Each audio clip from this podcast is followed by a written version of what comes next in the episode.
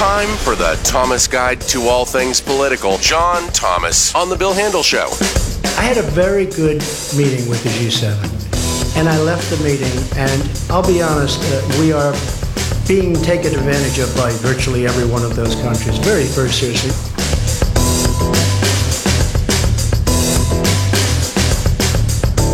Uh, KFI, time for John Thomas with the Thomas Guide. And uh, John, I know you're on your way to uh, Atlanta to do a bunch of stuff for CNN. So thanks uh, for taking a few minutes to talk to us. Uh, God, am I so sycophantic? Did you ever thought I'd say that, John? No, it's great. Yeah, no, it you're- you're- I know. hey, uh, what I want to do is spend uh, one segment talking about not not the uh, the summit or the pardons because that gives us plenty of time. But that's uh, but what happened earlier this week with uh, Mark Sanford, South Carolina representative, who's been in Congress uh, uh, already uh, a couple of terms, former governor.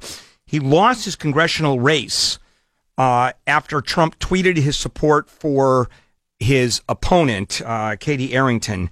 And the big takeaway and the stories were that Trump solidifies control of the GOP. Was this, did you sort of know this was going to happen? So this, I'm so glad you asked about this because the media got it so wrong about this race. The reason Trump, yeah, everybody was uh, scratching their heads, going, "Does Trump really think he can affect the race?" Three hours before the polls close, when he weighed in uh, against Sanford and for uh, Sanford's opponent, and and here's what happened: Trump stopped polling uh, multiple credible polls the day of the election that made it clear that Sanford was smoked. So what Trump did was he tweeted so that he could take credit for Sanford's loss and basically saying, don't, you know, sending a flare out going, don't double cross me because if you, if you go against me, you're going to lose. When in fact, that had nothing to do with why Sanford lost. It had everything to do with the mechanics of the race. Sanford ran a terrible race from start to finish. He was lazy. He dialed it in, and his opponent wanted it more badly than he did. All right, but uh, let me go beyond that. Uh, It's not just uh, the tweet supporting uh, Katie Arrington.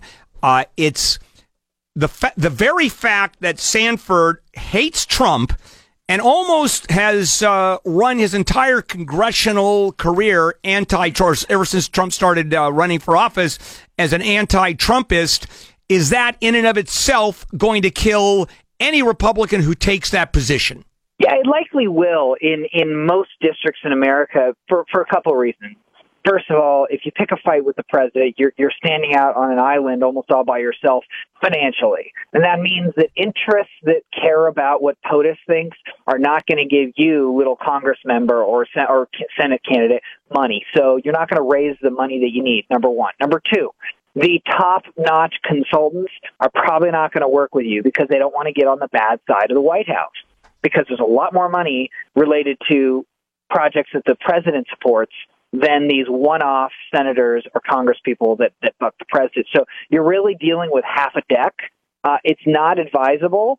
Uh, and in areas where the president is truly popular, it's it's a death sentence. And then furthermore, here's the challenge in our in our political environment: is that generally, first of all, the Rep- President Trump's approval among Republicans nationwide is is as good as it was for Ronald Reagan at the same point in his presidency. So it's it's pretty rock solid. But but most people don't give a lot of thought to their politics other than are you a never Trumper or are you on the train? I mean that's what that's how they look at these things.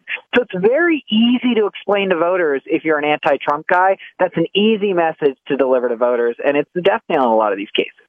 All right, so I, I am going to move into the politics of pardons. Uh, it's becoming obvious to me, at least, that there are going to be wholesale pardons across the board uh, be, as this thing becomes close. It gets closer and closer to not necessarily Donald Trump, but his inner circle.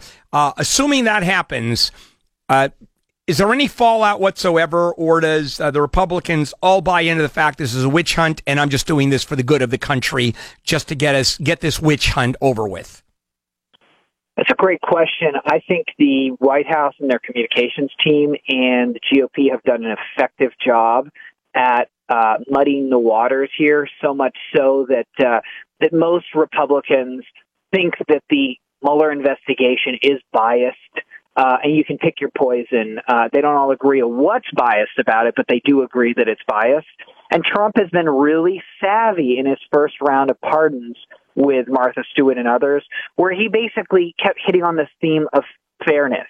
They weren't treated fairly. Uh, and, and he's been saying about himself that he's being untreated fairly, that everybody around him has been untreated fairly. So I think the narrative's been set. I don't think it damages him uh, politically to give these pardons. Uh, and you can see, I mean, that essentially looks like what people like Michael Cohen and others are sending up flares, saying they need help because they've run out of financial resources to protect themselves. And so, uh, assuming the president does this, uh, the the people that hate him hate him anywhere, uh, Right. anyway. But I'm talking about the leadership of uh, the Republican Party. Uh, do they sort of just swallow and let it go, uh, knowing that this really isn't the American way?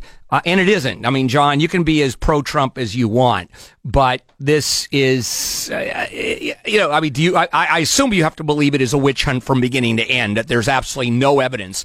And the conviction and the fact that uh, Michael Flynn, uh, was, he pled guilty and Papadopoulos and all that, that it was just sheer pressure.